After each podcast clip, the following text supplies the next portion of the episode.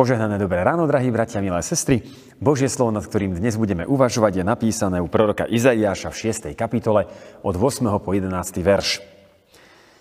Tak to znie. A počul som hovoriť hlas pánov, koho pošlem a kto nám pôjde. Na to som povedal, tu som ja, pošli mňa. A on riekol, choď a hovor tomuto ľudu.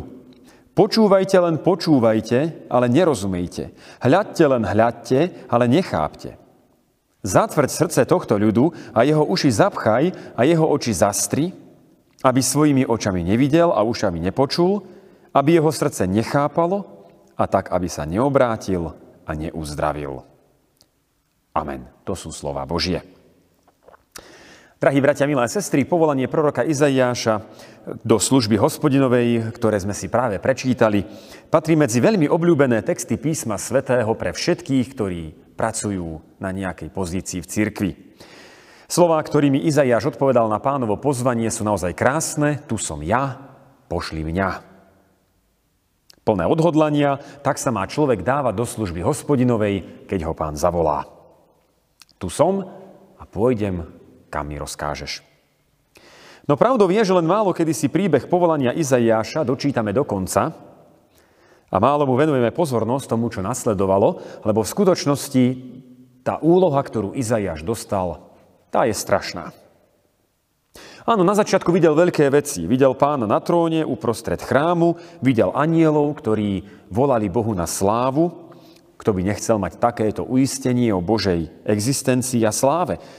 Ba čo viac potom, ako si uvedomil, že je hriešnik a že na tom svetom mieste nemá čo hľadať, Aniel vzal žeravý uhlík z oltára, dotkol sa mu jazyka, tým bola zahladená jeho vina.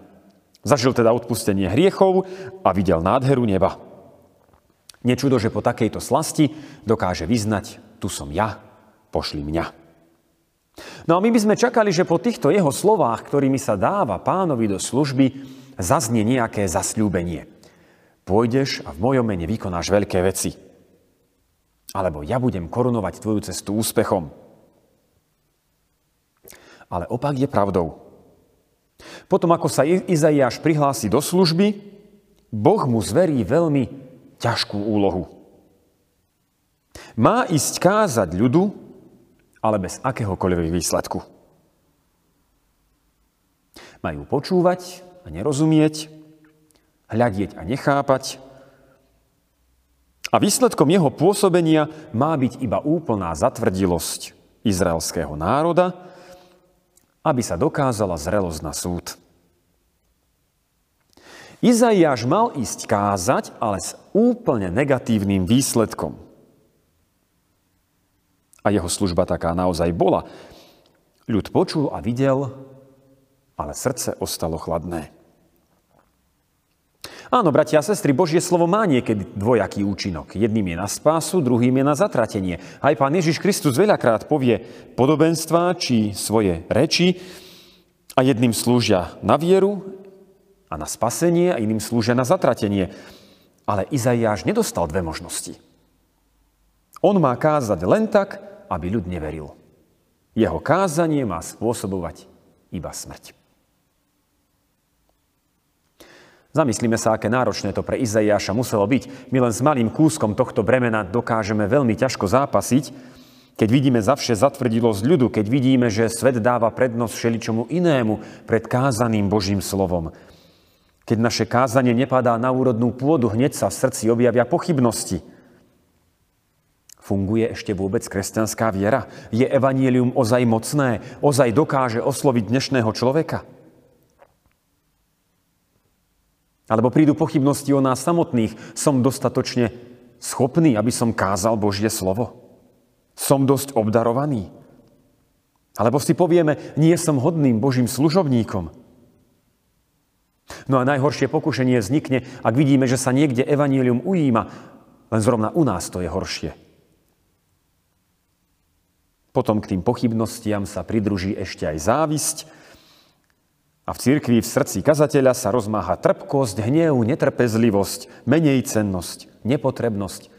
Koľkokrát sa už Božie deti vzdali služby pre zdanlivé neúspechy. Áno, bratia a sestry, žijeme v dobe, kde sa všetko meria úspechom. Učíme to už malé deti. ale v Božích záležitostiach to takto nefunguje. Je to možno tvrdá pravda, ale Boh má právo so svojím slovom urobiť, čo chce. Má právo dať ho na spásu? Áno, aj na zatratenie. Boh má právo so svojím slovom naložiť, ako chce. V prípade Izraela bol už výsledok stanovený. Nešlo o to zvrátiť ľud od katastrofy, ako to mal trebárs urobiť prorok Jonáš. Izaiáš má svojou zväzťou ukázať, že za tú zatvrdilosť ľudu dozrel čas na Boží spravodlivý súd. Boh teda dáva svoje slovo, bratia a sestry, nie iba s cieľom priviesť ľudí k viere. Niekedy to svoje slovo dáva, aby ono spôsobilo ešte väčšiu zatvrdilosť. A to, ako pán svoje slovo použije, to je určite odlišné od našich kritérií hodnotenia. Často, keď vidíme, ako sa církev Kristova umenšuje, keď vidíme, ako mnohí majú zaslepené oči pred Božím slovom, bohatstvom, rozkošami sveta, keď vidíme, ako mnohí opúšťajú spoločenstvá, nezúfajme si. Ani to nepovažujme za znak zlyhania. Naopak, v srdci vyznávajme, že Boh má právo svoje slovo použiť, ako chce On sám. Ak má aj dnešná církev so svojou kázňou spôsobiť iba väčšie zatvrdilosť, väčšiu zatvrdilosť, ak je taká svetá Božia vôľa, nech sa tak stane.